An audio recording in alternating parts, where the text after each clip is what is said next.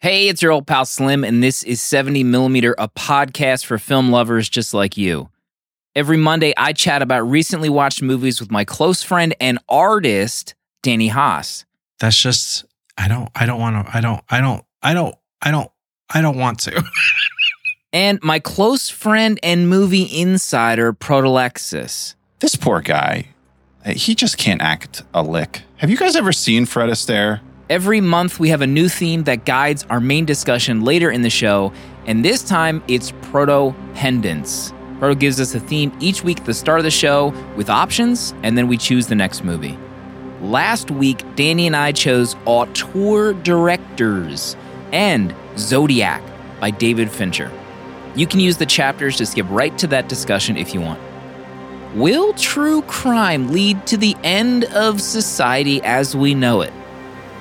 Is this the best film of Fincher's career? Let's find out now.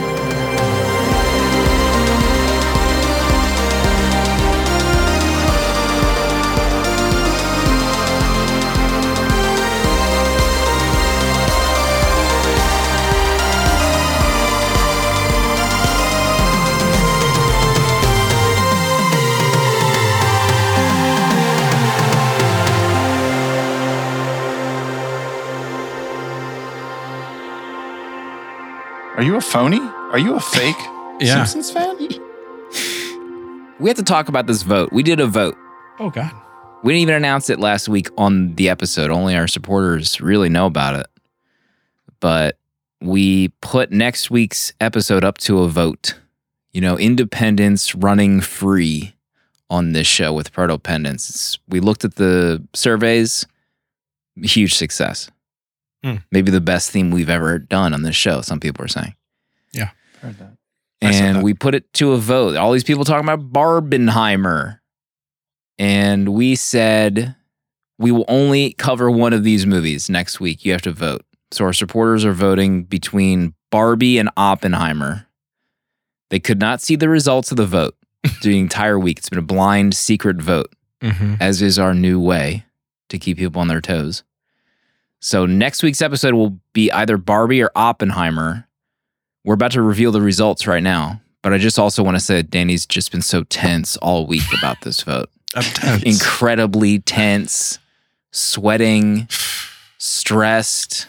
Why were you so stressed about this vote, Danny? to be honest, because I don't want to cover Barbie. Really?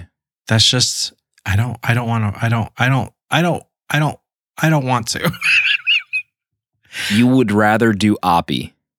I And on- Nolan. only because Oppie is right up our alley for content. Men. right. Men making terrible There couldn't be decisions. more diametrically opposed movies. Proto, are you ready to reveal the breakdown of the percentage of the vote and the movie we will be covering next week? I am. I, I have the the Chads all lined up here on my desk. Um, you know, I will say, as we are watching these votes come in real time, this was quite the uh, the up and down experience. The losing movie started off strong, and up until like sixty percent of the votes were counted, it was in the lead. Goodness. So, you know, as I'm plotting it on a graph, looking at projections, all things point to Hillary, uh, you know, the, the, the, winning movie here. but at that point, we had a switch, and the winning movie took over, and it didn't let up. It- Handily. It, just, it, it, yeah, it held on. So with 52.5% of the vote, the movie we'll be covering next week is Barbie. Wow. Barbie is the winner. It was like it, it was almost like a real electoral college, you know, like the early goings. You can't go by the early goings. You got to wait until the other precincts start reporting in. It was Yes. like the the West Coast precincts started Yeah. voting. Those West was Coast libs waking up to vote for Barbie. California's coming in hot. we can now officially call California for Barbie. uh, shocking turn of events. So there, I saw a lot of people in Discord saying, "I will quit if Oppenheimer doesn't win. I will delete my Patreon." And so I'm sad to hear that so many folks will be leaving our Patreon. As we said, we will not release an episode on the losing movie Oppenheimer. We will never release an episode ever on Oppenheimer. It's over. Hmm. Oppie. That's the way it what do you think? You and I saw Oppie this week. Yeah, we did. I mean, yeah. Can we talk about it? Yeah, Can get we talk into it. about Go now? for it, guys. I would love to hear about it. Danny, The he night looks before like he's I about see to it. strangle his microphone in front of us. Let's get into it. Oh my god! I mean, maybe we. Sh- I don't know if we should. Uh, Danny's mental state. For, well, first of all, before we talk about nude Oppie Oh, um, in that chair, I Oh, God, we realized something in our involved. DMs. You know, Greta Gerwig. We're, we're covering a Greta Gerwig movie next week. Yeah. and we try like quietly to be diverse in the movies we pick. And honestly, we realize we just failed completely this year. Mhm. So we realized that like the last film directed by a woman was Jeanne Dielman the week of January of this year. like, First movie of the year. Failures. First movie of the year was the last time American Splendor was co-directed. That was a co-production. We had already talked about like next month we're gonna do. We we had already talked about next month's theme, which we'll officially announce next week. So September we will be officially pivoting. Whatever plans we had, we're not going to do for September. So we don't. I don't think we have an official name for it. But maybe we should call it "We Love Women Month." Seventy I don't mm think loves that's- women I month. don't think that's. um, so it will be entirely women directors theme. Mhm. So we're we're trying to we're gonna try to right this ship. We'll be the first people to call us ourselves out when we realize that we've been screwing the pooch. Um, so hopefully this sets us on a on a better path than we have been so far this year. No one will outcall ourselves. We know what we are. Get the Mad Men memes ready again, folks. The 70mm loves women memes. We're gonna need them come September. Uh, so Proto and I, we had a hot date seeing Oppenheimer and King of Prussia this week. Mhm. Yeah, and this is a uh, we saw Oppie in this is a this is the real deal 70 millimeter IMAX viewing.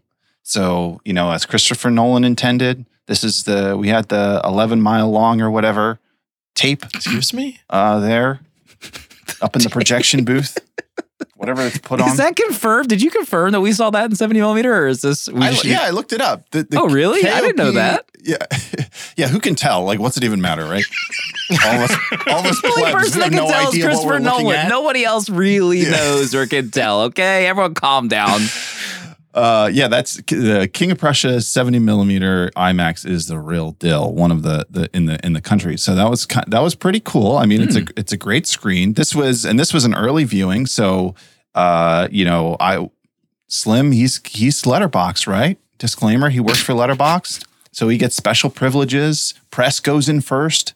You know, I get to sneak under the the the the red ribbon. There it was wonderful. We get seats. I mean, the state of this theater, though. You know, there's people. There's people getting turned away. There Oh, was. It was Really? sickening to see.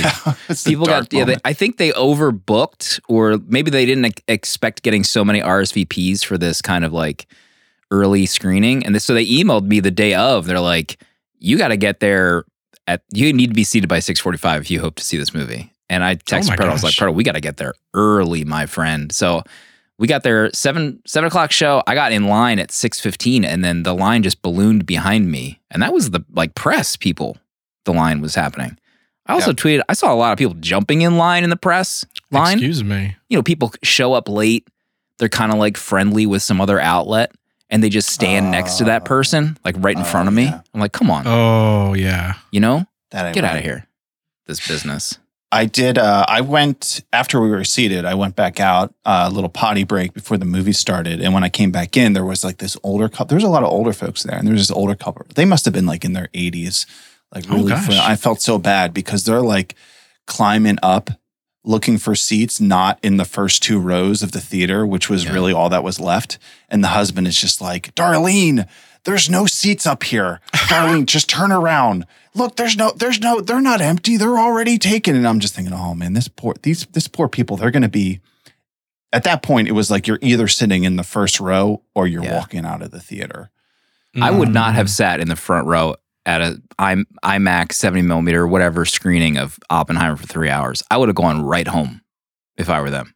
I mean, or just call your chiropractor right then and there for tomorrow morning. But also, not only did people get turned away, there was maybe like 10 people that just, there was no seats left and they're standing awkwardly in the sides and they're just like waiting to make the decision that, like, well, this ain't happening. Let's start the embarrassing walk out of here. But they had food that they bought. They had popcorn, they had sodas. What? Just terrifying experience to witness. golly. I don't like it. Oh boy. So it was a fun, fun viewing, you know, in King of Prussia. Fun viewing. Fun. Fun viewing. Yeah, we had fun, right? Yeah, we had a lot of fun. Yeah. The atomic bomb is silly. It's fun.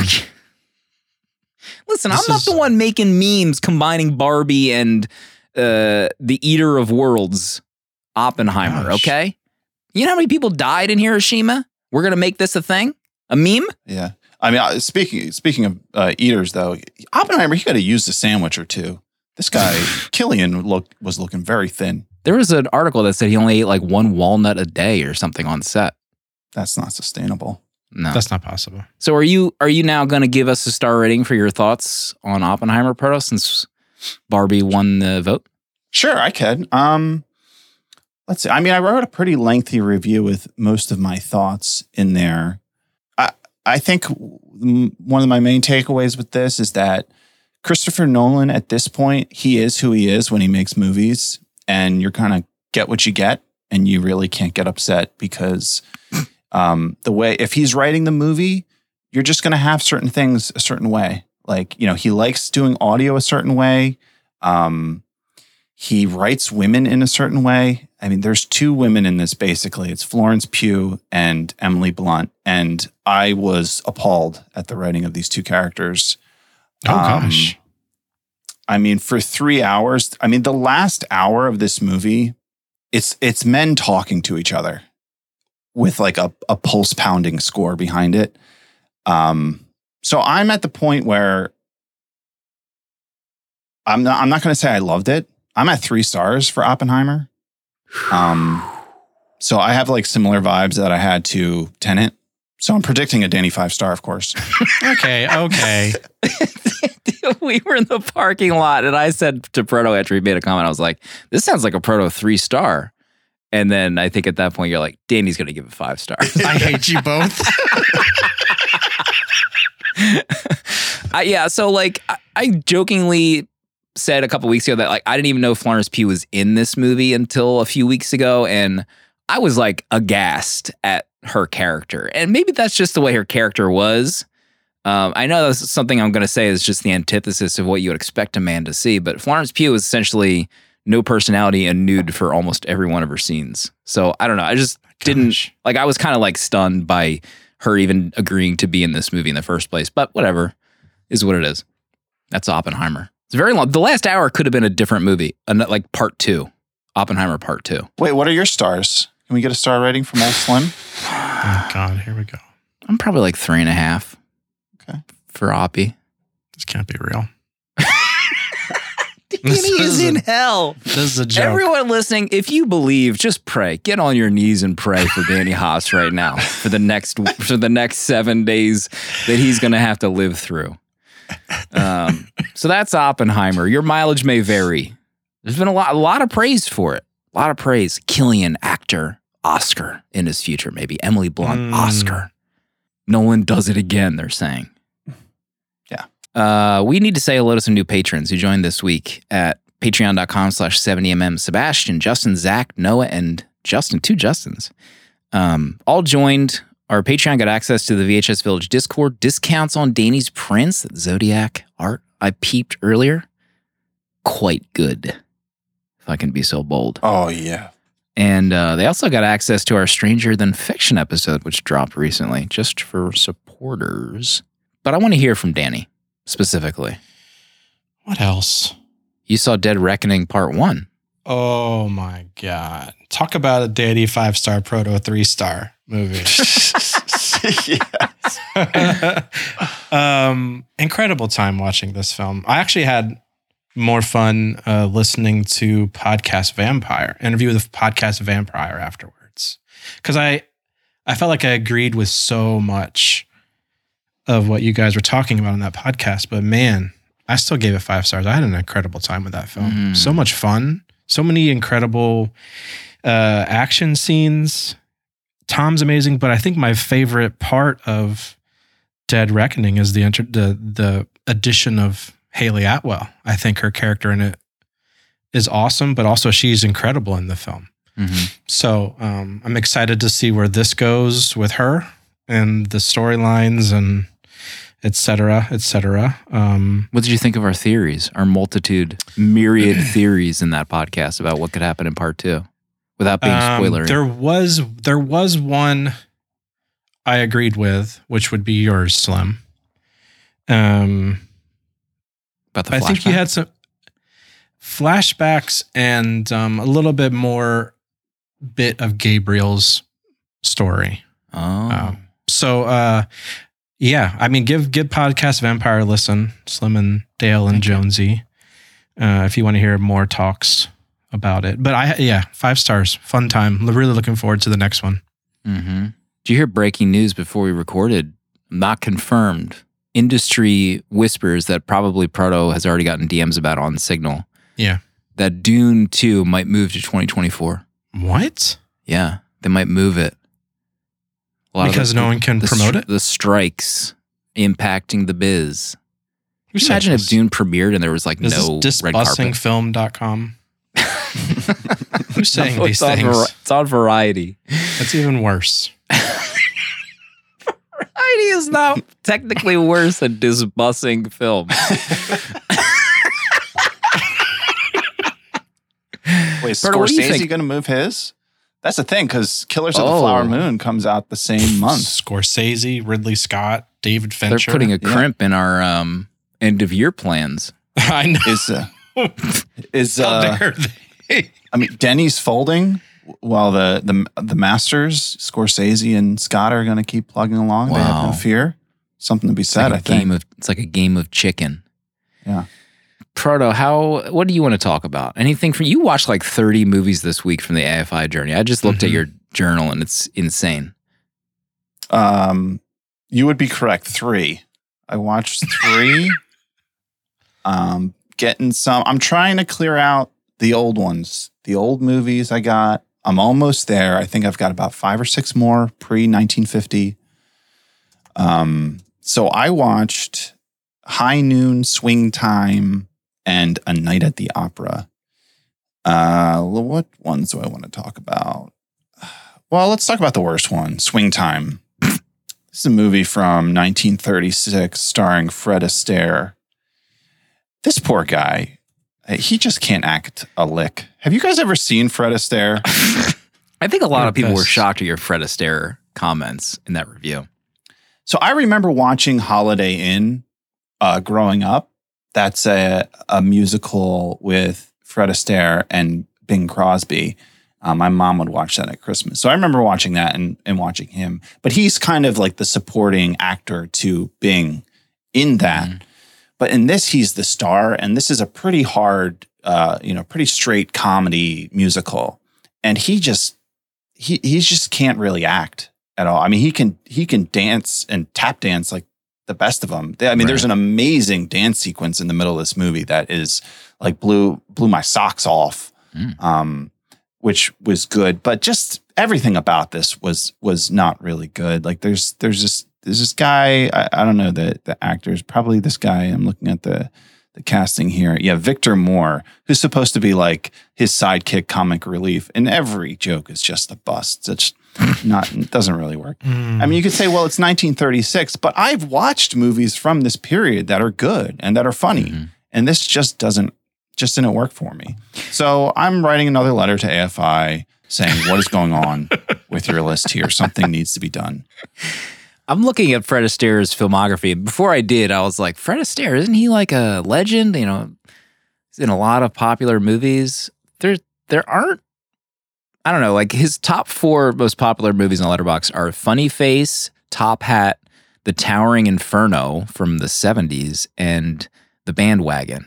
So it's not like ones that you're like, oh yeah, oh that's that's one that I love. I mean, Right. Easter Parade, I think, is one that my dad loved with J- Judy Garland, but you know, nothing really at the top of the list that is like, you know, five star banger off the top of my head. Great dancer though. Yeah, gr- a great dancer. Great dancer. Um, and then another one I watched was A Night at the Opera, which is a, a Marx Brothers movie. Um, so you know, if you if you aren't familiar with the Marx Brothers, I would say they're kind of like you know they're like in the Three Stooges kind of vein of comedy. A lot of slapstick. It's these Mhm. three brothers. Actually, I think there was like four or five brothers. In this one, there's three of them. Uh, Groucho Marx, uh, pretty famous look. He's got the cigar and the the big mustache and eyebrows. Oh. Um, so it's cute. Uh, I would say, you know, it's all right. I didn't like it any more than I liked like the Charlie Chaplin movies that I watched for this list. Um, but Harpo Marx, one of the brothers, he's he does a bit where he's a mute. He doesn't say anything. Um, and he's very funny, but he's also an amazing piano and harp player. He does he plays the harp in this movie.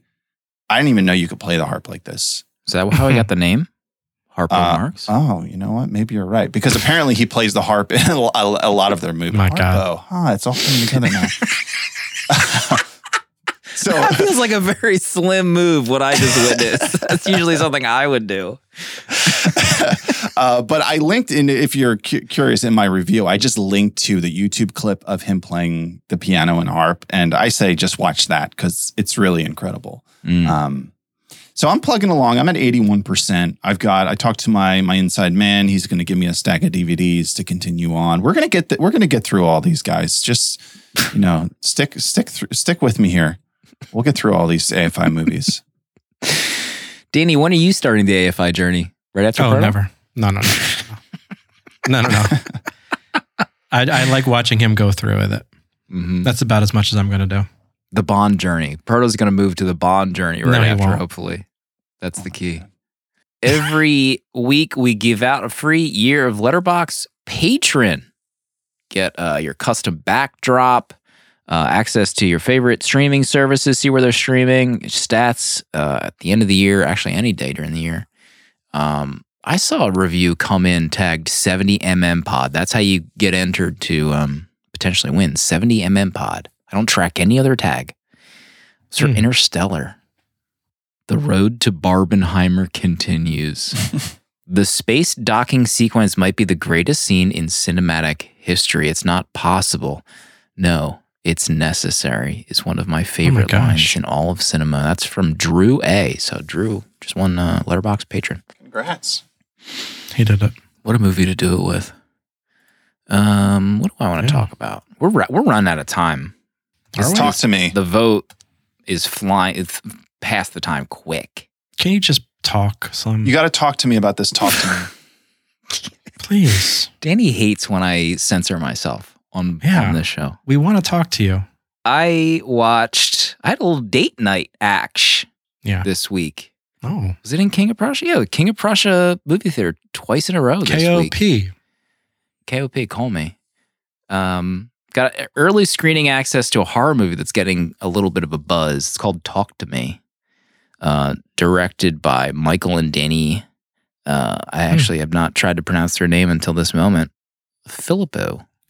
Here we go. Um, I'll read the synopsis. When a group of friends discover how to conjure spirits using an embalmed hand, they become hooked on the new thrill until one of them goes too far and unleashes terrifying supernatural forces. Hmm. So I that was the only thing I knew about this movie going in. I saw some like reviews talk about how much fun it was. So we went to see it. I had a blast, a lot of fun. Uh, Australian setting and cast. And I love the idea that like these kids, these kind of like ne'er do well group of this, these two kids have this embalmed hand that they bring to parties, and they like they show it at the beginning of the movie that but they're like watching TikToks of like all these kids acting weird while holding the hand. And some of them are like, oh, that's fake. They're just doing that to get views on like whatever. And then they actually go to the party where the hand is and they have to like hold the hand, say something. They say, talk to me. And then, you know, spirit is supposed to appear in front of you. Hmm. And then if you want, you say, let me, let me in, or I let you in. And the spirit takes over your body and they film it. you. And it's like, you know, it's like a TikTok meme. Um, I thought it was like an awesome idea for a movie as opposed to like, you know, the peer pressure of doing that versus drinking when you're young at a party. Mhm. Like instead it's touch this embalmed hand and talk to a spirit and let it take over your body. I thought it was genius. it's just trading one demon for another. yes. Uh, so a lot of fun. I gave it four stars. Mandy gave it four stars as well. Nice little date night in King of Prussia. Would you say it is it like um what kind of horror is it? Would you is it kind of like that new dread type of horror or is it more traditional like there's jump scares It's- and whatnot? Yeah, there's there's a f- there's a few jump scares. There's some like creepy moments where some spirits are you know in the shadows and stuff. I wouldn't call it like a prestige. It's A24, but I'm not going to call it like a prestige horror. It's more of like a like a, a fr- I I don't know like a better than your average Friday night horror. Mhm. Mm. Um, so fun, funny, great writing. So hopefully it's a success. Would love to see more from these two. I think these two are like young filmmaker YouTubers as Oh, well. gosh. So super young. You know, Matt Buchanan, the podcast Godfather at Letterboxd, Mhm. He dropped a, a review and a rating for this movie. He wrote out a review. Yeah, I think I narked on him in, in May. He saw early access screening. It was like his first review in like, I mean, 20 did I write it in the comments here? Matt's third review of the calendar year. Oh my gosh. You heard it here first. Mm. Zodiac, Protopendence. Last week, Proto gave us the theme, or we picked we picked the theme together, Danny and I, and then we picked this movie together. We thought, why not talk serial murder with our friends? Hand in hand. Mm. You know, late at night. Our favorite. Fincher. Proto, what is Zodiac? In 1969, a woman is shot dead while necking her boyfriend. Two months later, a woman is stabbed to death near a very nice lake in Napa County. A few weeks after that, a cab driver is shot while working and is killed. Newspapers within San Francisco begin receiving encrypted letters from someone calling themselves Zodiac. This begins a, a decades long investigation into who the Zodiac is and the obsession that it becomes for those trying to crack the case. Police Inspector Toschi works with the other towns where the murders took place to try and piece the evidence together. Crime reporter Paul Avery works the case until he receives a death threat and spirals mentally. Robert Graysmith is a cartoonist turned author as he obsesses over the case and continues to work on it long after the police have given up. But can one man without the resources break a decades old case? Or is he just playing into the Zodiac's game? Zodiac. Long time coming. I feel like this this is one of those movies that's been tossed around in our circles for a long time since we started the show. Remember way back when we used to have mm-hmm. that Letterboxd list that we like had movies on the list that we were planning on covering like next. Mhm. Remember that? The early Yeah. goings, we had like a little Mhm. Forever. fun little list way back when. Danny, when was the first time you saw this movie? Um, you know, I don't know actually. A while, a long time ago. I think I saw it. I mean, probably when it first came to either DVD or something. Uh, but then a couple years ago, recently, more recently, Casey and I watched it again. Um, yeah, so I've only probably seen it two. This is probably my third time watching it. Do you see this image in chat of the Zodiac? Do you notice anything about this Hold on. drawing? I could let me. I don't know. Let me scroll up. Is there something I should look at? What is this? It's got your eyes on it. Is that me? What the? I can't look at this. Make that your new IG uh, avatar.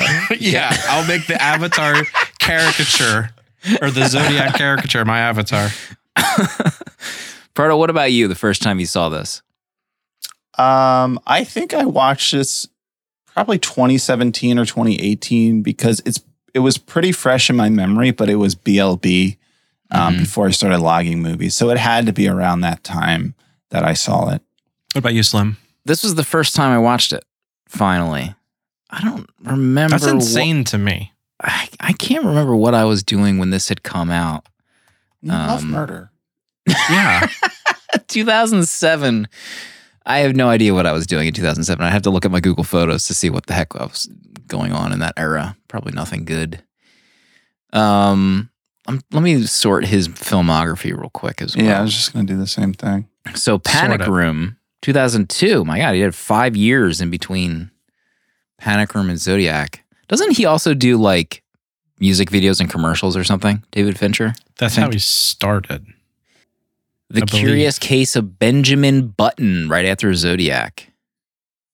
Uh, I Hmm. was probably way tuned out from there. Social Network, I saw. Girl with the Dragon Tattoo, have not seen. Gone Girl, I didn't watch until like last year. Uh, I really enjoyed it. I also, one of the other movies we were thinking of doing was The Game. Mhm. That's instant five bang.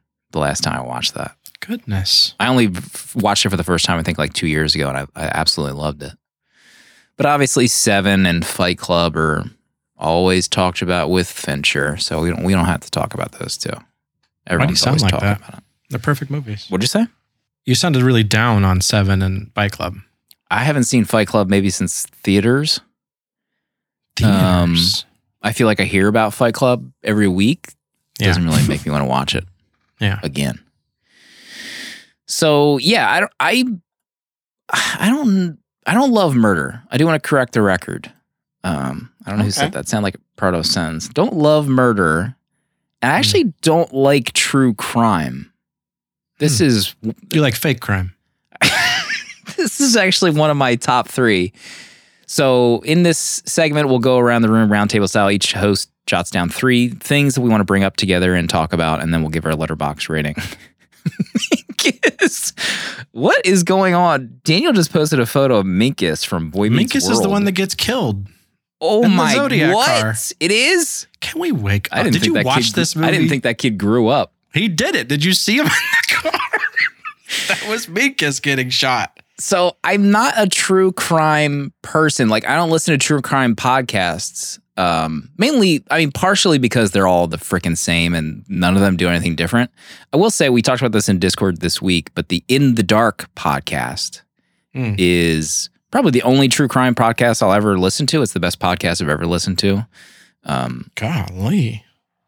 it's uh, the first season is about like the first um I actually don't even know why I listened to it. I must have had a road trip for me to get so low that I'd listen to true crime, but Okay. the first season is about like the you know, the first kind of like public kidnapping that took place. Like a boy a young boy went missing Mhm. and eventually you know you follow the case about what the cops did wrong and how the mother you know went on a crusade to um, have more strict laws about like sex offenders Mhm. um, and then amazingly over the years um, this isn't really a spoiler it's it, this is real life but she eventually changes her this she changes her tone over the years um, and feels like you know some of her work in that area has actually just went too went too hard like the sex Mm. offender laws today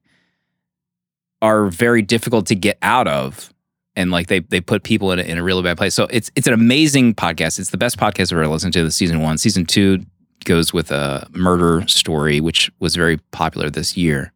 So check it out. Um Proto, where do you stand on murder and true crime? Uh, I remember when I wrote it off. There was there was the making of a murderer doc that came on Netflix about the guy like in the trailer park who seemed like he was framed by the police, but then it like came out that he wasn't. I don't even remember what happened in that. Sorry. And then there was one, I think the last one I watched, there was something called like I want to say it was like The Devil Next Door about like this psychotic woman And I remember when it ended, I just turned Yep. to Jenna and was like, I think I'm done. I think I'm done watching these true crime, you know, series that make me all depressed and like want to crawl into a hole and like hate life. Um, Mm-hmm. so I'm I'm done. So that's where I I stopped. But I think didn't they do an In the Dark documentary? Because that sounds very familiar. I don't think I listened to the podcast. I don't I don't know if there was a video component, but it's funny you mentioned that because I blocked out that I watched that same documentary about that woman, the murderer next door or whatever. Yeah. Mhm. And it left me feeling just like absolute trash about our society. Like I Yeah. couldn't like I couldn't wrap my head. I think that's also when I just kind of like checked out like this just isn't for me. And making yeah, I forgot about that Netflix show Making a Murder or whatever, but man, that was so popular. Like everyone was talking about it and true crime is like the number one podcast category today. It has been for eons. So there's definitely a hunger for it, but I don't have an appetite for it anymore. Danny? Listen, he loves it. I can't get enough Can't of get it. enough. I can't get enough.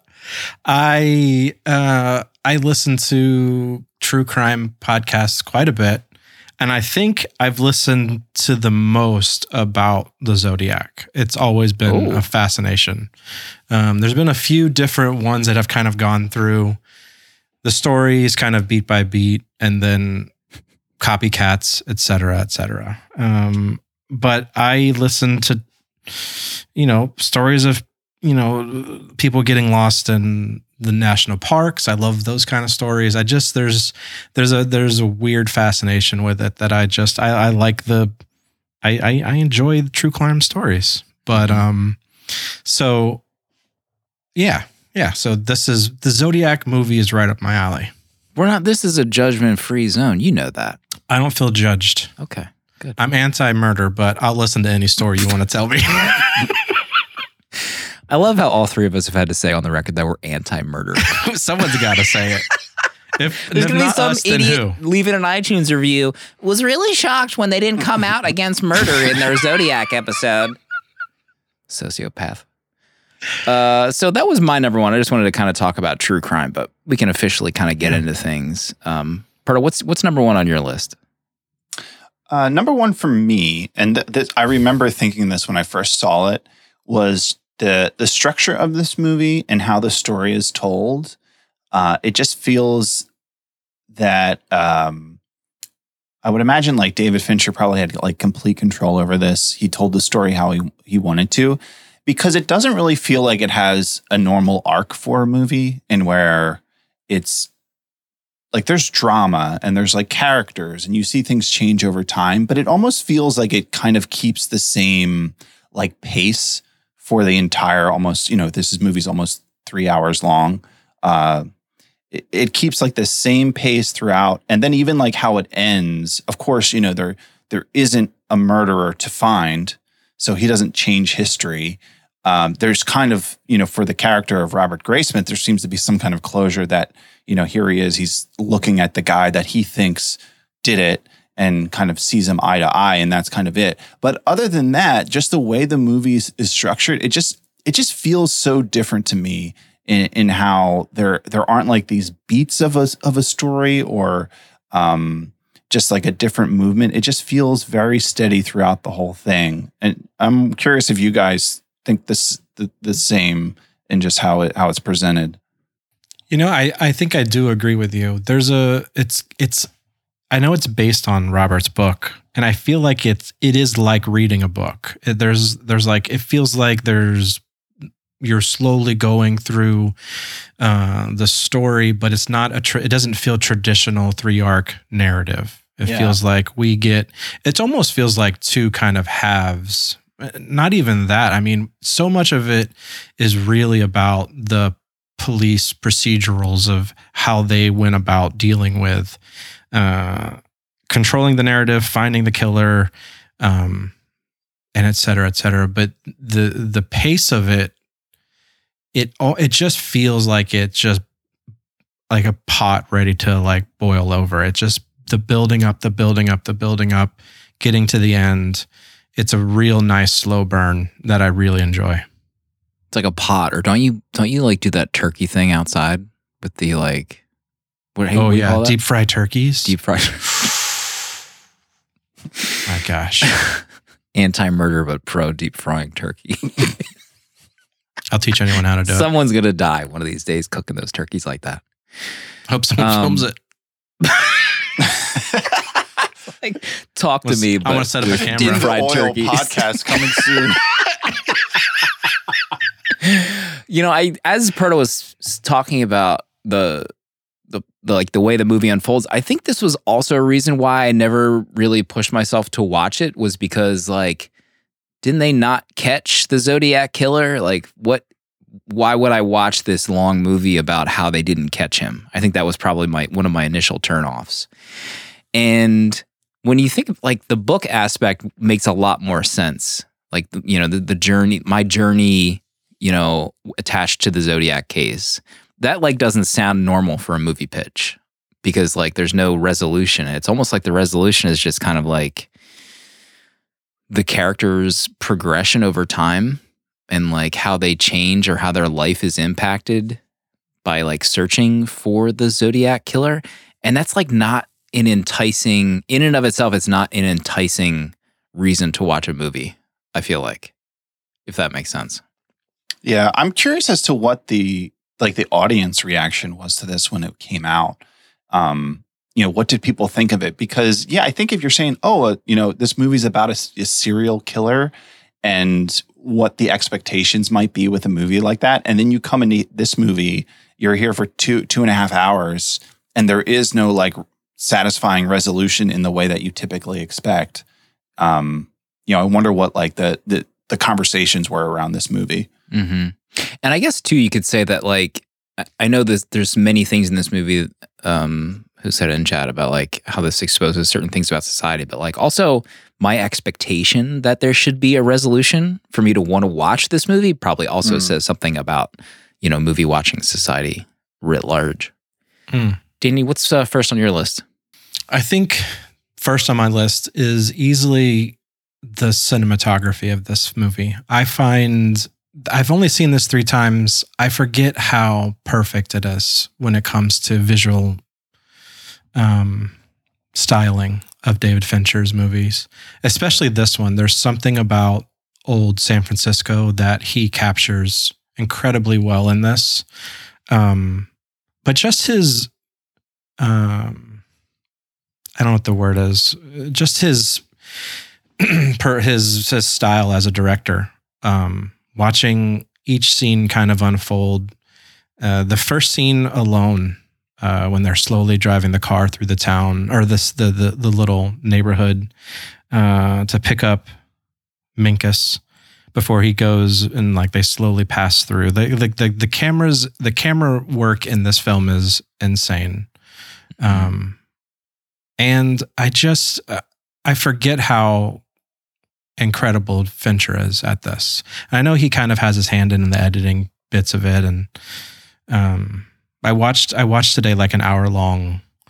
It was like a behind the scenes commentary on uh, working with David on this film, and it's it's basically two of the writers, I think, and what what always amazed me watching this was because I showed a lot of a lot a lot of back behind the scenes and how things were done, is how David seems like the best person to work with. Like he he seems like such a collaborator and a, a listener and someone that uh, you would want to make a movie with.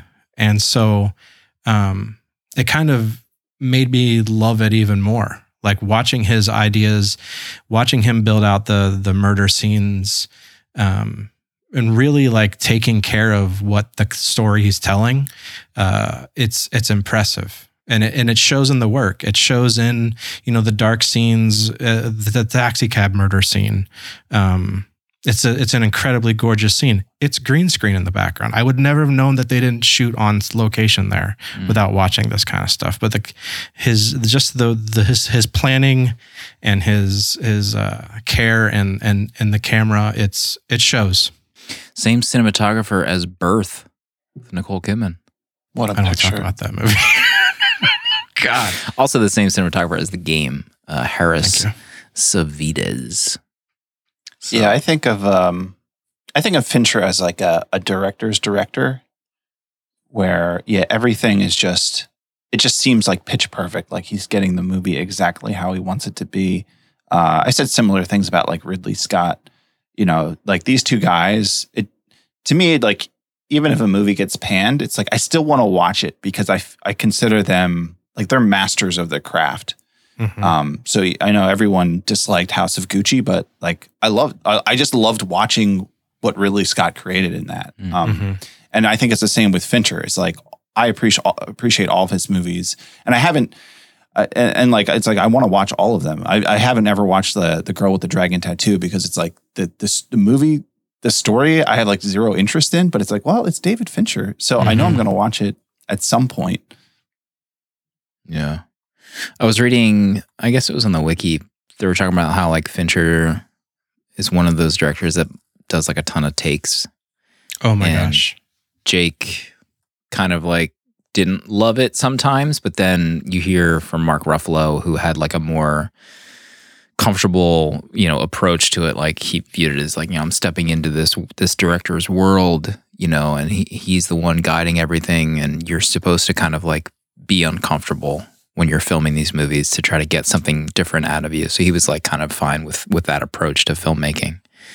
Um but you're both anti Ruffalo. You know, you've been on the record as being very not in favor Hmm. of Ruffalo. Before we move on to Ruffalo, when you brought up the takes, there's a there's an amazing moment in the documentary I watched today where um, they were just trying to take a shot of Jake dropping his sketchbook onto uh, the front seat of the car, and they Jake jokes whoever is filming the documentary was like, "How many times do you think you're going to take this?" And he says, "15 takes." And they show them all, and there's 36 takes of him dropping a book onto the front seat of the car and they're just laughing between takes and Fincher is not getting the the way the book is landing on the chair correctly that he wants and they do it 36 times and I, I was just like oh amazed like Jake's laughing everyone's laughing that he wants another take it's amazing There was there was one in the wiki. I can't remember what scene they were talking about, but there was one that like they did the 56 times, and the 56 take was the one that was in the movie. Like that, they finally got it. Something it's crazy I mean I, I respect it he Yeah, knows I what can't imagine. I, I don't know if I can imagine being in that position where it's like there's all these people around you working, and that for something that small to be Mhm. like, you know, you're at 30 takes and like we're gonna do it again.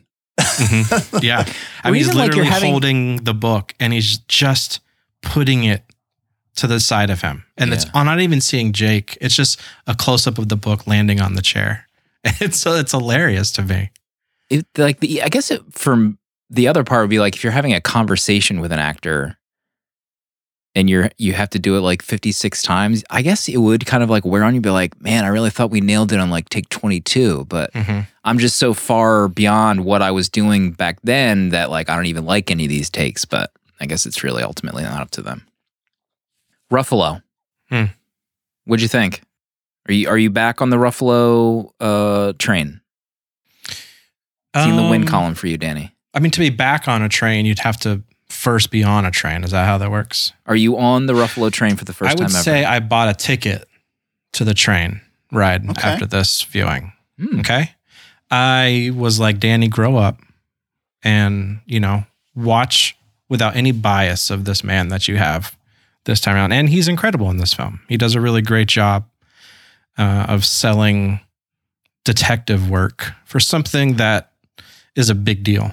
And I believed it the whole time. Uh, and I think Ruffalo does a great job in this. Pro, did you, did you buy a ticket at the same station? Yeah, I liked Ruffalo in this as well. I think the problem is right. The problem with everybody for Ruffalo is that 90% of his movies, he's the Hulk. Um, Right. You don't watch those movies though. You can ignore them. well, we were Yeah. all forced to watch them. You had, you had to Yeah. see him. That's Um, and that's the problem. He, his, you know, his career will be forever uh, tainted by those movies. Hmm. Um, Not true. but I like, I like, I liked him in this. I think he's. I mean, it's, he's got an amazing head of hair. Those sideburns. yeah. He looks incredible in this, and I think he gives a great performance. his hair it, it needs to be studied what he Hmm. was able to do at the latter stage of this movie with his hair it looked f- extremely flammable what they were doing to get it in those positions, but it looked amazing. Absolutely amazing. Uh, my number two. You know, I think I so I watched Mindhunter. We're talking about like true crime. I don't know if I Perfect show.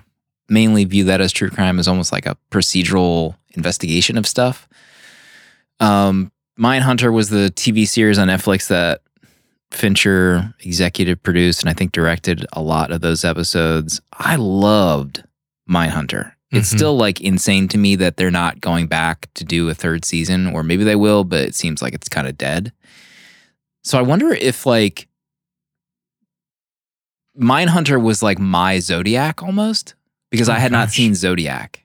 So like Mindhunter, I'm like, you guys need to see this. This is like the greatest thing I've ever seen. Like great TV show. I love Mindhunter. So going back and watching then then seeing Zodiac, you know, not to like give away anything, but like it's almost like the hype didn't make any sense to me because I I waited for so long to watch this and I've seen Mindhunter where it's not like this movie didn't really like knock my socks off, you know, like instant five bang or whatever. Does that make Oh, sense? That gosh. like I've seen other things that Fincher had done since then that were almost like, Mhm. in my view, better than Zodiac. Yeah, that makes sense. I can understand that. I haven't seen Mindhunter, so uh, I can't really compare it. You love Mindhunter, Danny, right? Yes. Oh, I loved Mindhunter. And I agree. I think, I don't, well, you know, I don't know if I agree that Mindhunter is better. I think they're equally great uh, true crime kind of storytelling. Mm. David, David, that's it's his wheelhouse for sure. Just a random aside. The how about Anthony Edwards in this movie? From ER. Incredible job. Yeah, the doc from ER. I had to, I Maybe had the to- his. Did you watch ER? No, I never watched ER. That's the only thing Oh I my know him from. I was like, wait, that's the guy from ER. What's he doing here? My I watched ER with my mom, and I specifically remember when his character died, and it was like one of the worst deathbed speeches I had ever heard. And I was like probably 13 at the time. I was like, "This is awful." How did this he guy's die? last words? Uh, I think it was cancer. Oh, um, Proto number two. So Jake Gyllenhaal's character, Robert Graysmith, I'm fascinated by this guy's domestic life. Like this, this, this dynamic with his wife. So, you know, like halfway through in the movie, he is separated from his wife and kids basically because he's obsessed with the Zodiac and trying to solve this case.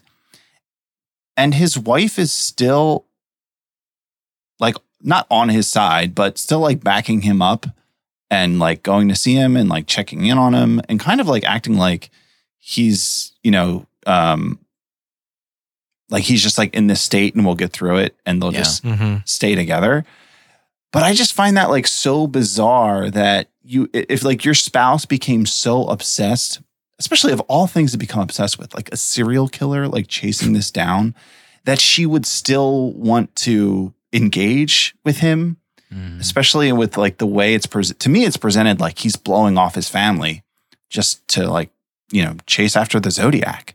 Yeah. Um, I just, I just really find it fascinating that that was the dy- dynamic, and that in this presentation she, she puts up with him. And of course, if it's based on the book, you know, I'm sure it's probably colored by, you know, he's the author, so who knows what the real story is. But I, I'm, I'm like endlessly fascinated by their relationship. It was a different time back then. Maybe. Yeah. Like if I if my, if I buy another watch, my wife isn't going to be like, "I know you're going through something. Just get back to me when you're done spending our money. I'll be here with the kids waiting for you." That's not something she's going to say. We'll we be literally finished. So yeah, that that aspect of it felt almost like dated to the point where I don't know. I'm not making a big sweeping assumption, but like the 70s were different. You know, maybe like women are more forgiving. I have no idea, but yeah, that Oh gosh. if I'm getting phone calls at the house, heavy breathing phone calls, and I'm writing a book on a serial killer and they know where we live, like we're out of here. We're not staying. We're gone. What do you think, Danny? I don't know. I don't know. I if you were writing a I- book on a serial killer, would you expect Casey to just kind of like go to the in-laws for a couple weeks until you sort this out? Um, no, I don't. That's not who Casey is. But it, it, it was interesting. I actually, I actually, I every time I watch, it, I keep thinking she delivers. She serves some divorce papers, but it's not it. Uh, yeah, I don't know. She eventually divorces him in real life, like five years later. Um, that he claims is the cause, the zodiac. His obsession with it was the reason of their marriage being divorced. No. Yeah, yeah. Shocker. Blindsided by that. Hmm. Yeah, their their relationship was fascinating. Like their first date, and she seemed like very forgiving for the entire thing right from the onset. Because I think it's when they first started dating, he was still kind of like kicking the tires and and starting that whole process, right? Yeah. Well, there is that great line. I don't remember if she says it or he says it that it's like that first date never ended for them. Yeah, Mm. That's what he Mhm. called our marriage. Danny, number two. Number two, um, whenever I think of Zodiac, the movie, um, I think of the basement scene. It, I think every time that scene happens, whether or not, I mean, I know how it ends. I know every beat of that scene. I still get like sick to my stom- stomach, nervous about that whole um, interaction, and it's it's it's all because of David. It's all because of Jake's performance. And even I honestly forget the guy's the actor's name, but um, the person he's seeing when he says the line, Mr. Graysmith, I do the posters myself. It's my handwriting. I still get the chills. Like that whole reaction, Jake's reaction to him finding out that that was his handwriting all the whole time, and then to lead him down into the basement. Uh, what a perfectly shot scene! Like I, there's so many uh, horror movies that I've seen where um, it's like the big moment. This still kind of gets me a lot, like more than like legit horror movies. Like there's something about uh, the slow panning up when he's like, "Are you the only person in the house?"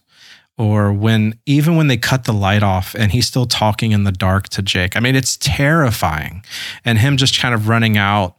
Uh, and then the quick cut when he's trying to get out the door and it's locked, and uh, the guy doesn't come in scene, but he comes into scene in the mirror reflection. It's so chilling. Like it's it's just it's just a beautiful work of art from David and, and crew on that scene. Uh, Why would you not leave immediately when he says he's the one who's writing on the posters? Jake, please. Immediately. Also, why did that guy turn into a complete psycho, like creepy psycho, and like right at that moment? No, like I'm gonna start freak being a freak to you. Yeah, it feels like he's intentionally playing with, yeah. with Robert in that moment. Yeah, Yeah, I think that I think that's the best scene in the movie. I agree. Yeah, it's like insane. It, it's so good the way everything about it. The lighting in the basement's incredible. The build up. It's just and it kind of blindsides you because like when you when it starts, you don't like that's not the expectation that like oh this guy could be the the killer, right? He's just like going to like get information from him and just the way it unfolds is brilliant. hmm Yeah, that was an amazing scene. Yeah, there's so much of this movie that, you know, it, it's obviously supposed to do this, but like there's so many aspects where you like you think this person is the person, but then you get this like circumstantial evidence about person B, and you're like, oh my god, it's so obvious. This is the person. Why didn't we think of this? And then you see like that scene, and you're like, wait, that's person C. Oh, it's so Mhm. obvious. Why why didn't we think of this person? And like that kind of blends into my my final point where like there's so much of this movie kind of reflects these like investigations where like the handwriting frickin' thing just totally discounted the main guy whereas like all the circumstantial evidence looking back obviously pointed him to being the zodiac killer but then like the handwriting didn't match and just completely discounted. And like so much of this stuff is what I remember hearing in true crime podcasts and shows about like all these like missteps with hindsight 20 years later. Like, oh my God, how could they have done that? And then you see them having these conversations with other precincts trying to work together. And it's like chaos Chaos. trying to work with any other group of investigators. It's like a miracle that like anything was done in these investigations and not just like half-assed. Um, so like my final point was like really about how I mean, I don't know how many how cops' lives in general, like in this era, and I guess today, but like doing these investigative works, how your lives just not totally ruined Mm-hmm. dealing with this stuff every day? Yeah. like trying to solve these murders. You're on a crime scene, you're seeing dead bodies, you're seeing murdered people, you're trying to solve a case to hopefully make, you know, their families feel better. And then I think even Ruffalo said that like cuz Jake was so pissed that they're they closed the case or they weren't actively investigating. And then Gyllenhaal was like, "Do you know how many people died last Mhm. week or like this year?" You know, no one's no one's gives a crap about all these people, but you're fighting the the good fight for you know these five dead bodies or whatever. It's just like it's so like depressing to think about the work that is involved to try to catch these people. So like that's and and then you see it with Jake like Ruffalo lives it and he's kind of like dealing with it, but then Jake goes through it and becomes like this pseudo investigator and his life just gets ruined. Like he can't handle Mhm. it like Ruffalo somewhat could have. So that journey was I thought super powerful to see Gyllenhaal kind of deal with like what these cops deal with and then like shut off or try to shut off at night. Mhm. It was crazy. And they try to, and they and they they even show Goose kind of giving up too. Like he's changing his beat, not being his partner anymore. Mhm. I mean, you know, he can't take it anymore as well. And Like he's got to change, have a lifestyle change. I mean, you can't live that forever. Yeah. I will say my favorite scene of the movie is when he confronts him in that like Ace Hardware store. Oh, the then they- finals, the ending. Yeah, like and Yeah. they just they lock eyes. Mm-hmm. Like that is a nut scene. Mm-hmm. Nuts. Ugh. I mean that that investigation scene where they they confront him at his job. Yeah, it's crazy. it's like it's him. Yeah, it's it's like- obviously him. When he and they like can't gives do anything. The Zodiac watch, like come Yeah. Oh my on. gosh. yeah. God. Oh, the bloody knives. I was cutting up chickens. Oh, you didn't see those? Jeez. yeah. Love it. Uh, so then I was like googling like is handwriting I think it has a name, the art of like matching handwriting. Is that like legit still? Like is that something that will make or break a case? It just seems so haphazard that like an entire suspect is totally ruled out because of that. I don't know. Just feels like a strange thing. Because of how he wrote his K's. yeah. Proto number 3. How about Robert Downey Jr. Get him out of here. as Paul Avery? Um, you know, I double dipped on RDJ this week. Mhm. Double Did you? dipped. Watch Zodiac. Well, he's in Oppenheimer. Oh, that's right. He's Some people are saying, yeah, some people are saying his best performance, Oscar, they're saying. Oscar worthy. Um, I like RDJ in this, although I think my problem is that, again, not to bring up MC the MCU again, Please. but his, you know, I think with RDJ, it's kind of like what you see was is what you get. He kind of just, you know, he does his shtick in all of his movies. He has his mannerisms are so strong that he like can't escape it. Um, and whenever I now like I equate that not with him but with Tony Stark, Mm-hmm. and it kind of like drives me crazy um, in that way. And I because it reminds me of you know those experiences in those movies and um, but um, but I, I like him in this. Like I like Robert Downey Jr. I like how he, he performs and how he lives in a character. And even if he is kind of just doing his thing, I think he's compelling and he's fun. I think he's got like great timing and just he's got good chemistry with with Jake in this, especially. Um, so I enjoyed his performance. hmm Yeah, he's essentially RDJ Tony Stark in this movie. You're right. Like it's, it's- there's no difference. But I will say he's he's definitely doing some work in in Oppie. Oh, yeah. For sure. Hmm. What do you think of RDJ, Danny? I, I think he just he just falls into the like for me I can't I can't picture him as anything else like Proto said but also it's weird because he's not bad in this but I don't enjoy it because I can't get past He did too good as Tony Stark. yeah there that's that's what I'm trying to say um it's it's really weird. It's a weird conundrum because I don't think he's bad in this film, but also every time he's on scene, I'm just like, whatever. I, I just don't enjoy it because I'm so burnt out on him, I guess. Maybe that's what it is. I, I don't know. Yeah, he did. Ta- I feel like he did take a long break after the last Avengers movie he was in. Not that he had to work or needs to work for the rest of his life, but. Hmm. Danny, final point. Oh gosh, final point. Let's see. What haven't we talked about? Um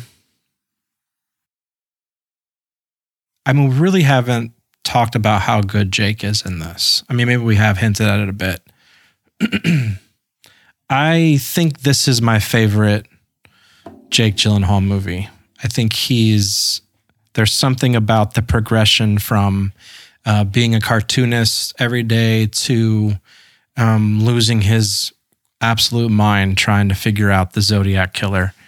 Um, I I can't get over how good it is when we see him at the beginning, where he's just kind of dad getting his kid to school, uh, doing his sketches, presenting them, and then the cipher falls on his desk, and his life is instantly changed forever from one letter coming in the mail, and he plays it so well. I mean, um, it's just an incredible progression, character development from Jake throughout the entire movie. There's there are so many moments where like it's it's it's like the complete opposite for being with Robert Downey Jr. I can watch what Jake is doing and can be completely sold on everything and I forget that I'm watching Jake Gyllenhaal. I'm watching him perform as Robert. And um, I don't I don't get to that with Rob with Downey. Um, but towards the end I'm thinking I got to wiki this. Like he's been he's been awarded Oscars for this, right? Every Oscar should have been given to this movie, correct? And it's nothing. like nothing. No nods to anything. I was shocked at performances weren't given any. Hmm. Especially to Jake. I think Jake's incredible at this. Yeah, Jake's great in this. I feel like people make fun of Jake Gyllenhaal for like being in Ambulance. We're like, who's Jake Gyllenhaal's agent? What's he doing these movies for? He's been in Nightcrawler, Donnie Darko, Prisoners, Zodiac, Brokeback Mountain, Enemy, Nocturnal Animals, uh, Spider Man. If you are into that, he's been in big, popular, critically acclaimed movies. So like, I don't get the kind of like w- finger wagging at Jake Gyllenhaal. I think he's doing just fine, personally. Danny, have you seen Nightcrawler? I have, yeah. He's great in Oh, that. okay. Yeah. I think I just prefer this his his story in this, but I do he's incredible in Nightcrawler. Mm-hmm. He's got great hair. There's no way around it. I mean, look at this LB photo of his hair. This is Let's ridiculous. I'm going to start getting IG ads for whatever hair product I need to use to get that. Hims? Is Yeah. that what that pr- that product is? Hims? Hims. Yeah, Hims Yeah, and, and a yeah. couple million dollars in your bank and you'll be good for that hair. Uh, I probably got a cookie on my browser that is now going to serve me triple the Hims ads in IG. In four months' time, you'll see some growth. story of my life. Um, we had honorable mentions now. I think so. Let's see. I I also like. There's a a, a brouhaha about how this was like filmed primarily digital digitally. I mm-hmm. didn't like kind of notice like if if I didn't read anyone saying about how it was filmed digitally, I probably wouldn't have even batted an eyelash. I did read that like the like that he was like editing it in Final Cut Pro or Final Cut X and like using 1080i files. So I wonder what the 4K situation is like for this. Like I wonder if they, you know, eventually put it on to like maybe there's a, a master transfer that exists in a higher resolution for it, but I don't know. Well, I don't. uh, the The opening kind of pan into San Di- uh, San Francisco is a little bit suspect. So I don't know if we Mm. want. I don't know if we want this in 4K. yeah, I thought any those scenes with the bridges, the CGI, Yeah, Sus. it's a little rough. Yeah, I mean it's an older film, but I don't. Let's just keep it on. Let's keep it on Blu-ray. keep it. The cost of living in the 60s every time I watch a movie in like the late 60s or 70s, I just get irritated about how easy it was to just like own a home or whatever. Ugh. F them. I loved how the history teacher solves that like first um, zodiac message like a couple days Yeah. later. That was cool. That whole like montage was was rad. I mean, the murder scenes really sucked. Hate hate watching that stuff. Oh man, they're so good. That woman in the car with the f- tire. What are we doing? Oh, What are the we doing? baby, yeah. Just playing Idiot. right into his hands. Jeez, lucky to Can be we alive. not? She jumped out. Yeah, I like how that that that was described though. Like you don't see her jumping out; you just see her in this in the road afterwards. I Mhm. thought I like the, the the pace of that scene. Imagine trying to film a scene with her barrel rolling with the baby in her arms. Michael Bay would have done it. God, he would have flown a drone all over her rolling down that hill. When um, Brian Cox appeared on screen, I th- I honestly thought it was Marlon Brando, and I was Oh. like, man, Cox would make a great Jor El in like another Yo. Superman reboot. That Dang. AM logo on that TV show Horny. that was nuts. that that's a that's a great logo. extremely sexual logo design. Um, I love the passage of time. You know, like years later, like and then they show the dates constantly, just how long this is. Keeping Christmas cards. Did your parents ever keep Christmas cards? Yes, My piles of them. Oh my god. Yeah. So bizarre. Put him in the bin. Um, his hair. I put Hulk in parentheses to make sure who I was talking about. Um, yeah, Jake is losing it. Uh, yeah, the ending was was amazing. The last like twenty minutes are probably my favorite parts of the movie. I'm kind of torn at a rating. I don't know what where I'm at. I think I'm probably going to end up at four stars. It's a great movie. Glad to have finally watched it, but I I feel like the hype train passed me by a long time ago where Hmm. it's never going to have that kind of like same impact that it's had on most people that watched this movie for the first time like years ago. I feel like I've kind of maybe done myself a disservice by seeing other things before I watched Zodiac. So that's where I'm at for Zodiac. There's a Hims Photoshop. oh, shoot. Proto? Honorable mentions. I think we covered most most of the stuff. Um, I I wonder what it was like to like live through this of a you know this a serial killer who I imagine this was you know a nationwide story, but like living in San Francisco at the time when this was going on, just like what that would have felt like because there's like nothing to con- compare it to, right? Like these days. I mean, I remember remember like there was the DC shooter. Um, I mean, I Oh, feel like yeah. that's the only thing I can think of Mm. that's like that we lived through that was like similar. Um,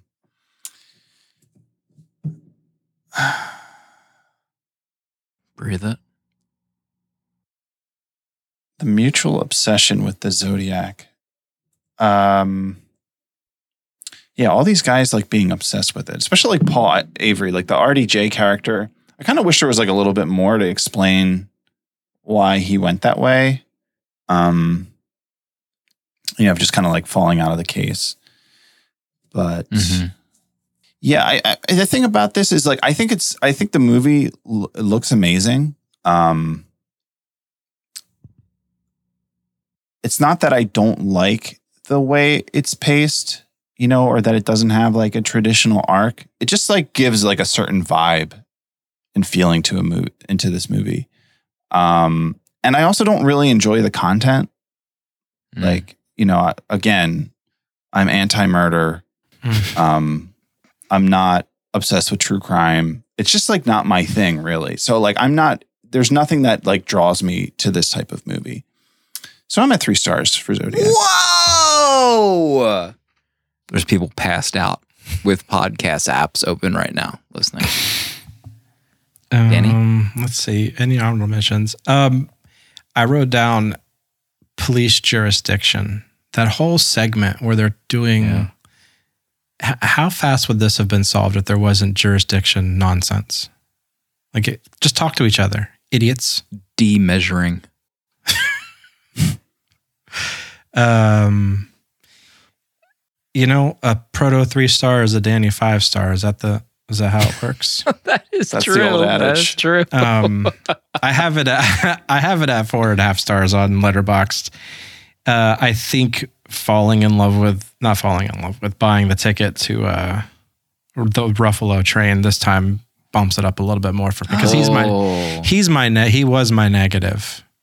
Um, I didn't I didn't really connect with him, but I I bought it this time, and I think I can kind of call myself a little bit of a Fincher fanboy. I, I fell in love watching that documentary of him today. Um, he it was like one of those things like oh man. How can I work with David Fincher one day? Like it just felt like that kind of person you want to be around and work with and collaborate with and be creative around. And uh, he just lended. He had that. He had that air about him that uh, this is someone that's a, a person you want to be around. So I, I'm gonna I'm gonna give it five stars. Um, I ha- I I have to start with my heart, and I had a great time this time. Oh. Can you watch the game? Can you add that to your to-do list in the next couple weeks? Yes. Okay. Hold on. Love The for you to game is watch so much that. fun. Let me add it to my watch list. Oh, wait, could this be? We back. Is this happening? Danny adding a movie to his watch list. It's ne- has it ever Uh, been done? I don't think it has. Game done. Damn. Do you know how? Wait, Do you need I don't a know. I don't know how to add it. Hold on. Um, There's a watch list button on the page on Letterboxd. no, I'm on my app. the I'm on the app. re-rate- I'm on the app. Watch Pull list. Done. the, it's on my uh, watch list. Oh, Wow, this The is game. a big moment. This is a big freaking moment. I might rewatch. Love this movie. Still watch along. Oh my god. My god. Oh, that would be fun with that. Like Danny not seeing it before. Have you seen it, Proto? yeah. Oh, nice. Yeah. It's so much fun. It's such a cool movie. We have a lot of letters to get to, believe Let's it or get not. some. lot of love for Zodiac out there. Not the person, but the movie.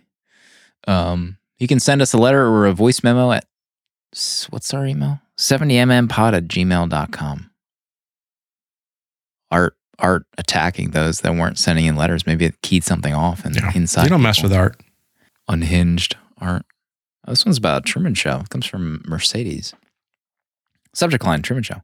Hello, 70mm. I really enjoyed the discussion on the Truman Show, especially imagining what it would be like in the age of cell phones and internet.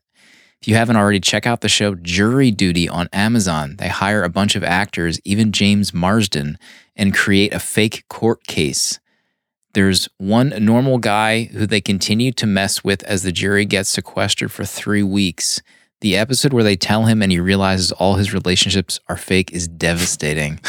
Thanks for making such fabulous content for us to look forward to every Monday. Thank you very much. I have this thing where if I watch, like it's usually people singing, it I get embarrassed. Like I don't know, I don't know what that feeling is, like a self embarrassment. Uh, and I watched the first episode of Jury Duty, Casey and I did, and I I couldn't watch the screen. I felt. I, it hurt me so bad what they were doing to this man that I was stressed. Like I just felt like I was cringing so hard uh, at this guy's reaction. Like I couldn't look at the screen. I can't take that kind of stuff. God. I felt so bad for him. I don't think I could watch that either. Mercedes asking a tall order. Oh, Z- Zodiac. Subject Mm. line. Next email from Tiana. Hey 70mm, I was going to do a voicemail, but I got too nervous. So please read this in the voice of a 20 year old girl, but not so high pitched as when Slim screamed, I'm king of the world, beaker style on the Titanic app. That was actually Proto, That was believe it or not. That was the other white on the show, the other Slim. Still, maybe my favorite moment in the history of the show. That video that was it Paul that made the video that looped into the scene? Oh my God, amazing. Quick story for you. Three years ago, it was my pick for movie night with friends, so I obviously chose La La Land. No Yes. one objected except for one guy who'd never seen it. In trying to convince him it was a worthwhile watch, I allegedly and inadvertently spoiled the movie for him. He mumbled and grumbled through the whole thing. The following evening, that same guy chose a movie called Zodiac. This one I had never seen. Five minutes in, he leaned over to whisper in my ear. I felt this was prematurely romantic until I realized it was not a sweet nothing, but was actually the spoiler ending to the film. Oh, I was filled with rage as well as a strange sensation that I had possibly met my match. Now, with this week's pick of Zodiac, the darndest thing occurred to me. I can't remember a thing about it. I can't even recall the spoiler he gave. It seems for the five hours that movie lasted, my psychological coping mechanisms protected me. My eyes were so glazed over with anger that I took in zero information. All five lobes of my brain had fully shut down.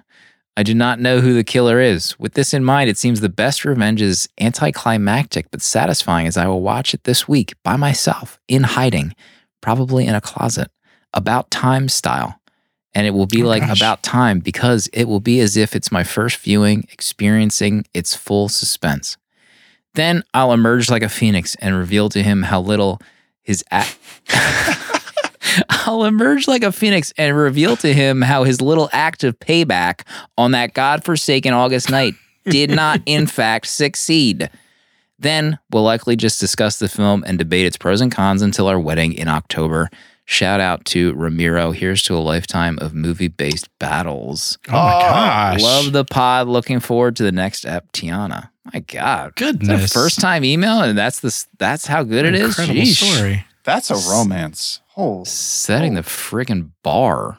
Yes, we'll be in the wedding. Thanks for asking. I picked La La Land. You picked Zodiac. Danny's gonna show up to the wedding having the exact hair that Mark Ruffalo did in that final scene. Same outfit, bow tie. Bell bottoms. All right, I think we have a VM. I do want to just call out uh Allie. Allison left a VM that I was the three of us were cracking up at. She asked us not to play her second attempt, but it ended with like her landlord calling and I'm reading the transcript and it was just like, hold on, let me find it. It was so funny. Uh, it's one of my favorite movies. And hold on, someone's calling and the VM ended. Sorry, Allison. All right, we got a VM. Let's see for our Google Voice line. Believe it or not, let me pull up my voicemail machine. Hi, 70MM pod community. This is Michael, uh, Michael S47 in the Discord, speaking to you from Boston, Massachusetts. I'm really looking forward to watching Zodiac later this week. My favorite Fincher is The Social Network, but my girlfriend loves Gone Girl so much that I'm a little concerned. hmm Uh, I just wanted to say something in regards to the last week's episode about the Truman Show. I watched this movie for the first time last week, and I loved it. Five banger for me. I don't give those out easily. I saw Greta Gerwig mention the Truman Show as an inspiration for her upcoming film Barbie, and after mulling over the movie and listening to the episode, I realized that there's another huge movie that borrowed heavily from the style, themes, and structure of the Truman Show. 2012, directed by Gary Ross, adapted from the novel by Suzanne Collins, The Hunger Games. What? Seriously, the way the game makers are shown directing the Hunger Games and the contestants into different situations, the way the narrative style cuts back to different audience reactions to the games, uh, the personalities of the people putting the Hunger Games together, very similar to Christof and the Truman Show. I think if you watch this movie through this lens, you'll find that it's pretty much a direct homage to the Truman Show and how it adapted the book to screen. Hmm. Even the very opening of the Hunger Games is a mirror to Christof's interview at the beginning of Truman, as Seneca Crane describes how he views these reality games as a noble way of healing the country. Well, of course, we audience members know that they deserve to do real jail time for these actions. Anyway, just thought it'd be funny to throw this out here. Maybe a Hunger Games month in the future. Sending mm, love Oh, to the gosh. community, and thanks for the excellent podcast. 400 patrons will do the Hunger Games episodes Oh, episodes you for did spoilers. not just say that. We're doomed. I don't Great. think I've watched any of them to We're doomed. completion. I apparently watched the first one. You've never come to completion on them? How many are there? I think there's four, three. Doesn't This the last? coming out this There is fall. four. Oh Yeah, it's like a Prequel two-parter, this right? fall. It's a Dead Reckoning homage that they did to end the series. Listen, I'm I'm open to it. Okay, we Can't gotta see. We gotta this. we gotta prove the theory we just heard right. Thank you for the VM. Do we? Is that Michael? Is that who that was? 47. All right, let's hear from Kirby. Subject line Zodiac. Excuse me. Hello, 70mm boys. It's Kirby once again with another email. Zodiac has long been my favorite movie of all time, and I've been eagerly awaiting you guys to cover it on the show. God bless Protopendence. Am I right? As I've said in my Letterboxd review, I often find it difficult to pin down why exactly I consider it a perfect movie because of so many factors that go into it, from Fincher's excruciating level of detail to Jake and Mark giving incredible performances as every man who descend into a mad obsession and despair. I truly think this film is was underrated for its time and deserved way more attention than it originally got. I guess when you release a movie the same year as No Country for Old Men and There Will Be Blood, the competition is just too fierce. Oh, how about that? Yeah, that's something. Garbage. Such a big competition. I know everyone talks about the basement scene as being the highlight, and rightfully so. Can you name a scarier line than Mr. Graysmith? I do the posters myself. Mhm. But my absolute favorite scene has to be Arthur Lee Allen's interrogation. The subtle acting from each of the three detectives as they notice more and more details that can link him to the Zodiac, as well as the I've never read this word before diegetic sound effects of the Oh, oil refinery serving as punctuation for many of the lines are just chef kiss. I've yet to see another I've yet to see another scene in a film consisting of just talking that can rile up such an insane level of anxiety. While I'm here, I would also like to recommend you and the villagers to check out the real Zodiac book that Graysmith wrote. Not only is it a compelling read, but it also shows just how much work Fincher and crew went into making this as authentic as possible to the real story. The audiobook version in particular is a chilling and fascinating listen. Anyways, I don't want to get too deep into my feelings for this movie because I don't want this email to be five pages long. But once again, thank you for all the work you three do for the show, and I cannot wait to see Danny's art of this masterpiece. Much love to you and all the villagers. P.S. Slim, how are you still alive after Hayley Atwell grabbed your hand and called you a nasty man? I would have melted into a puddle right on the spot. Thank you, hmm. Kirby. I still think about that moment a lot. I bet you do. Still affected. Still think about it a lot. Hayley, call me. Brandon next. Brandon. Subject line Director Mount Rushmore.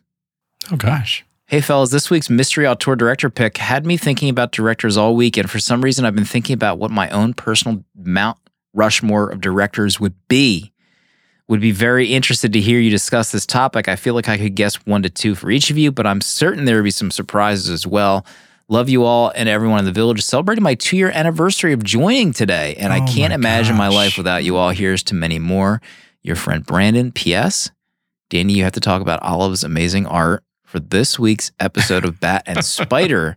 Are you preparing her to completely take over the 70 millimeter art from you? It's a good question. Amazing. Um, yeah, uh, Dale of our producer Dale, Bat and Spider host, uh, reached out and asked if Olive would draw the cover for Chimera this week. Our our sweet boy Chad, uh, she got the draw. If you could have seen her face uh, when I showed her what Dale was asking of her to draw, it, she couldn't stop laughing, and she instantly said yes. Um, she was excited and she did a great job. I'm proud of her. Uh, Dale is officially uh, Olive's first customer, Wow. or client. Excuse me. Her first client was Dale. Holy Which- moly. Dale and Chuck. Excuse me. Uh, incredible.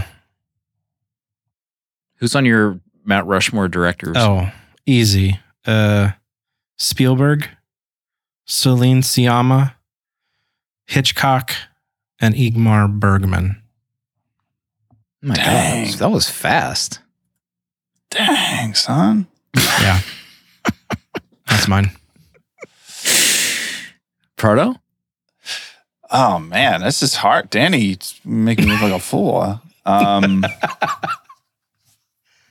gosh, I don't know. I mean, off the top of my head, I'm sure I'll forget somebody, but I feel like I gotta give it to my boy Altman to start. Mm-hmm. Oh. That's a good one. It's a good one. I mean, you ever seen The Long Goodbye? Kidding me? Mm-hmm. No. Um, Just lies. God. God. this is this is hard. I mean, I want to say Paul Thomas Anderson as well. Okay. Mm. I don't know. That's all I got for now. Wow. Goodness. I'd probably put Scorsese up there. Oh yeah. Yeah. Alfonso Cuaron. Mhm. Oh my god. Yeah, I'll put him up there. Good too. pick. Yeah. Okay. Good pick. You ever seen Roma? God. Good pick. Maybe.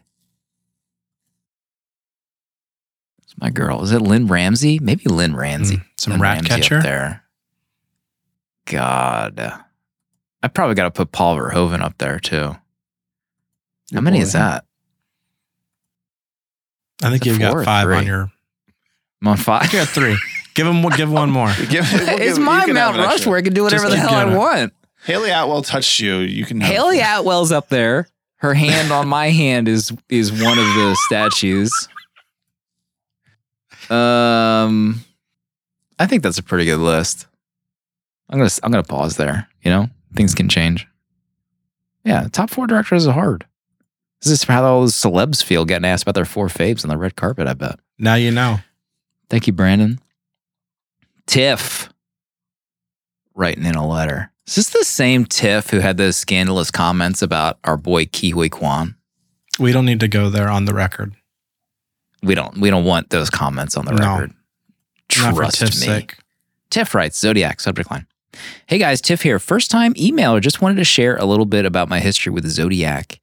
In 2020, during the pandemic, I was going into my senior year of high school. My family and I had just moved, and on the first night in our new home, I turned on Netflix and threw this bad boy on. Yeah, I wish it were on Netflix still when we decided to watch it.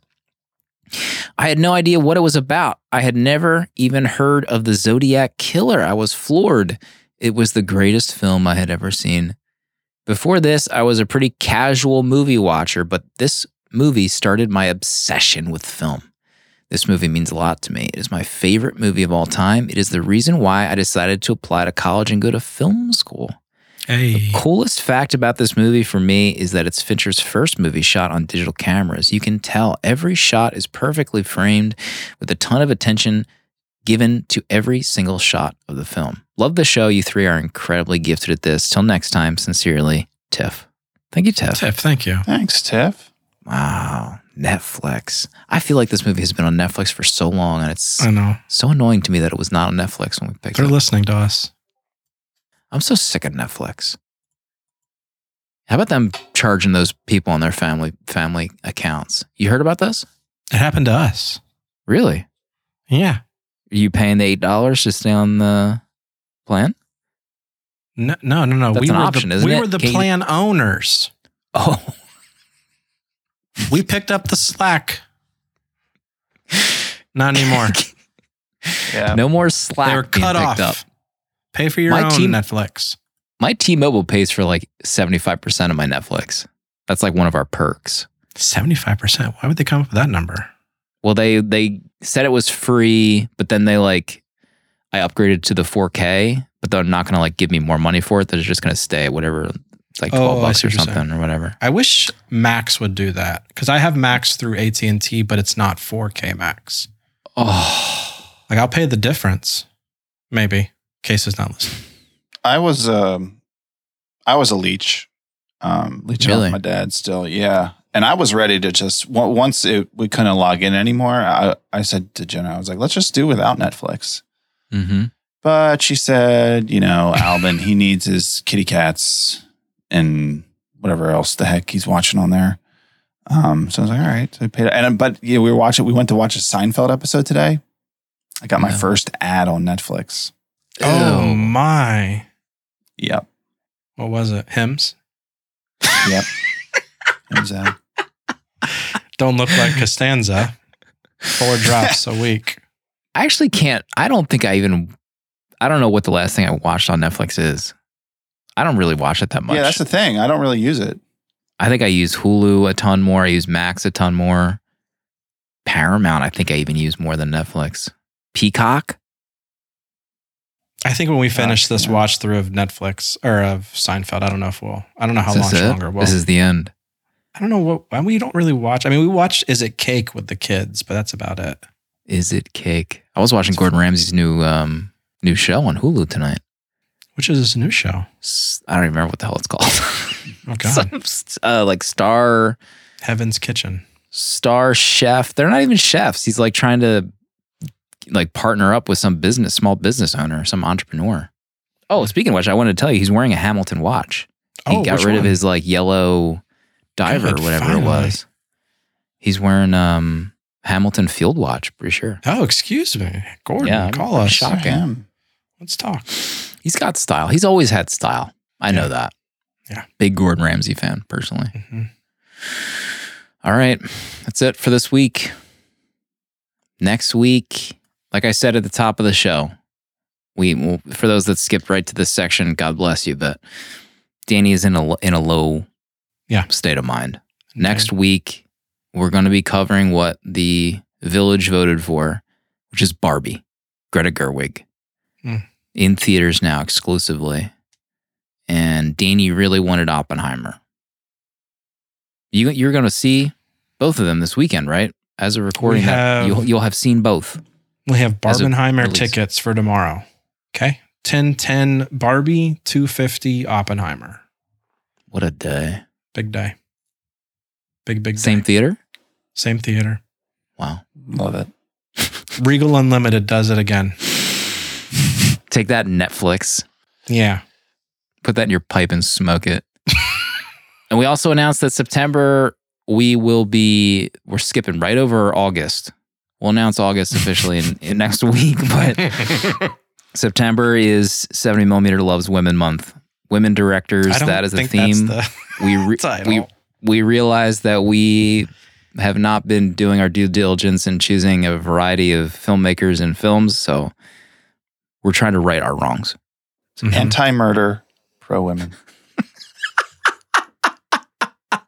Can we get that on a shirt, maybe? no. Printful got to take that right off, just like they did our boy Michael Cera. Pardo, any closing thoughts this week? Yeah. Um, yeah, I really like movies. Uh, and I watch a lot of movies, but I've I've actually started reading about movies too. You know, they write about movies in books. Uh, so I had a dear friend, my dear friend Mike from uh, the Will Run For podcast on the Tape Deck Network, our flag, our flagship uh, running podcast. Uh, He gave me a gift, a book called The Contemporary Cinema, and it's from 1963, written by Penelope Houston, who was an editor for uh, Sight and Sound. Um, and it's fascinating to read a, a book about movies from this time because you might think like, why would you read a book about movies from 1963? But it's kind of fascinating because like all the movies that we're familiar with after that period haven't didn't exist yet. So all that she's working with are, you know, what came to be and her perspective of just like living through this period. So she's talking a lot about uh, movies pre-war, during the war, post-war, and then what happened with Hollywood, and a lot about international movies in in France, in Italy. The, she talks about the French New Wave, and she references all the movies and like how they came about. Um, it's it's really fascinating, um, and she also talks a lot about um, Hollywood as an industry and kind of the constraints they had to make movies that were profitable, uh, just in like the same way that they do now, of like having a big name star, having a big name actor, you know, the amount of marketing that you have to put, that just the sheer cost of a movie to make it profitable. There's and the, the reasons that studios were so unwilling to take risks. It's it's all the same stuff that's like going on today, uh, but she's talking about it from that time period. So it's really fascinating, and also fascinating just to hear um, it because uh, she's from the UK of just uh, her talking about movies in the UK and especially the stuff about um, France and, and how those movies came about and the whole French wave. So um, I feel like I'm learning a lot, uh, and it's cool just to uh, to read a book from this period. So uh, I recommend reading about movies as well as watching them. Pardo Book Club. What does she think about Fred Astaire? She said anything? I haven't gotten to the Fred Astaire chapter. Hopefully, it's a takedown. We'll see everybody next week for Barbie.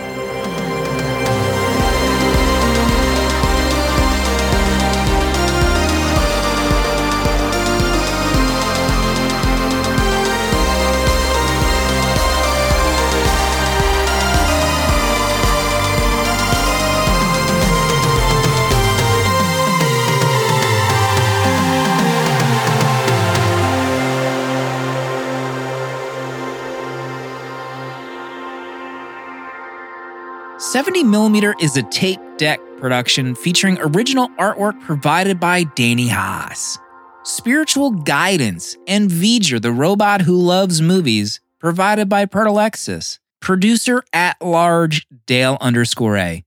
Transcripts provided by Sophie Shin and music composed by Cinematric. Prints and other merch are available on 70mmpod.com. This episode was mixed, edited, and produced by me, Slim. Support our Patreon for access to our VHS Village Discord to talk movies with new friends, access to our exclusive episodes in the 70mm vault, discounts on merch, uncut episodes, and a physical membership card mailed to you. To check out other Tape Deck podcasts, find the link in the episode notes. And if you'd like to support our friends at Letterboxd and upgrade to pro or patron status, you can do so with a 20% off discount using the links on 70mmpod.com. This, this, this is a Tape Yeah. Deck podcast.